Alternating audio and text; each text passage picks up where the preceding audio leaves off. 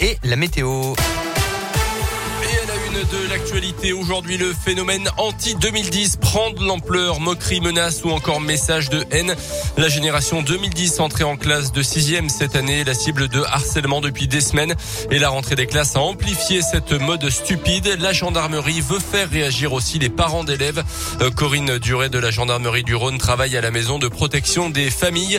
Votre enfant peut être confronté au harcèlement. Comment l'éviter? Écoutez ses conseils. Il ne s'agit pas d'avoir un portable, mais il s'agit de l'utiliser correctement. L'âge préconisé pour aller sur les réseaux sociaux est 13 ans. On se rend compte bien entendu que des jeunes 6e, euh, même CM2 parfois, ont déjà euh, des portables et sont déjà sur les réseaux sociaux.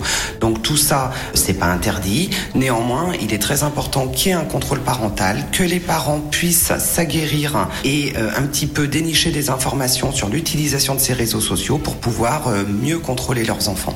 L'enfant harceleur doit répondre de ses actes en justice, mais la responsabilité pénale et financière des parents est aussi engagée.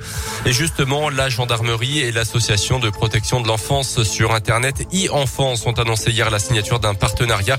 Les deux vont former les gendarmes aux violences dont les mineurs peuvent être victimes sur Internet. Elle peut aussi signaler et supprimer des contenus illégaux. Dans l'actu également à Clermont, une scène de violence sur un chien dans la nuit de mercredi à jeudi. Un couple interpellé alors qu'il battait son animal place Bergson. Les deux suspects âgés de 28 et 37 ans ont été placés en garde à vue. Le chien a été remis à une association de protection des animaux qui a d'ailleurs porté plainte. Une intellect peut être punie de deux ans de prison et de 30 000 euros d'amende. Dans le reste de l'actu, la chasse aux faux pas sanitaires continue. Près de 350 procédures engagées à ce jour visant environ 270 soignants euh, suspectés donc de fraude. 36 000 personnes soupçonnées d'avoir bénéficié de ces faux passes sanitaires. Un chiffre dévoilé par l'assurance maladie hier. À noter que les professionnels de santé à l'origine il y a quelques jours de la fuite du QR code d'Emmanuel Macron ont été identifiés. Une saisine de, de leurs ordres professionnels est en cours, indique la Caisse nationale d'assurance maladie.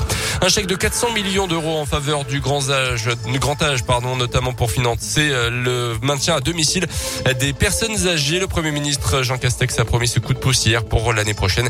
Financement qui devrait atteindre plus d'1,3 milliard d'euros d'ici 2025.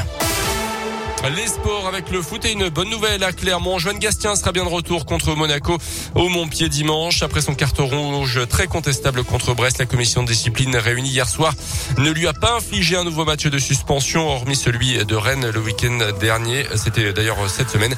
Il pourra donc être aligné ce week-end par Pascal Gastien. Notez que les instances du foot français ont haussé le ton face au débordement à répétition dans les stades. Après Nice, Marseille et Lens, Lille, des affrontements avaient opposé les supporters lors du match entre Angers et Marseille le week-end dernier. La commission de discipline a annoncé la fermeture à titre conservatoire de la tribune des supporters angevins et l'interdiction de déplacement pour les supporters marseillais.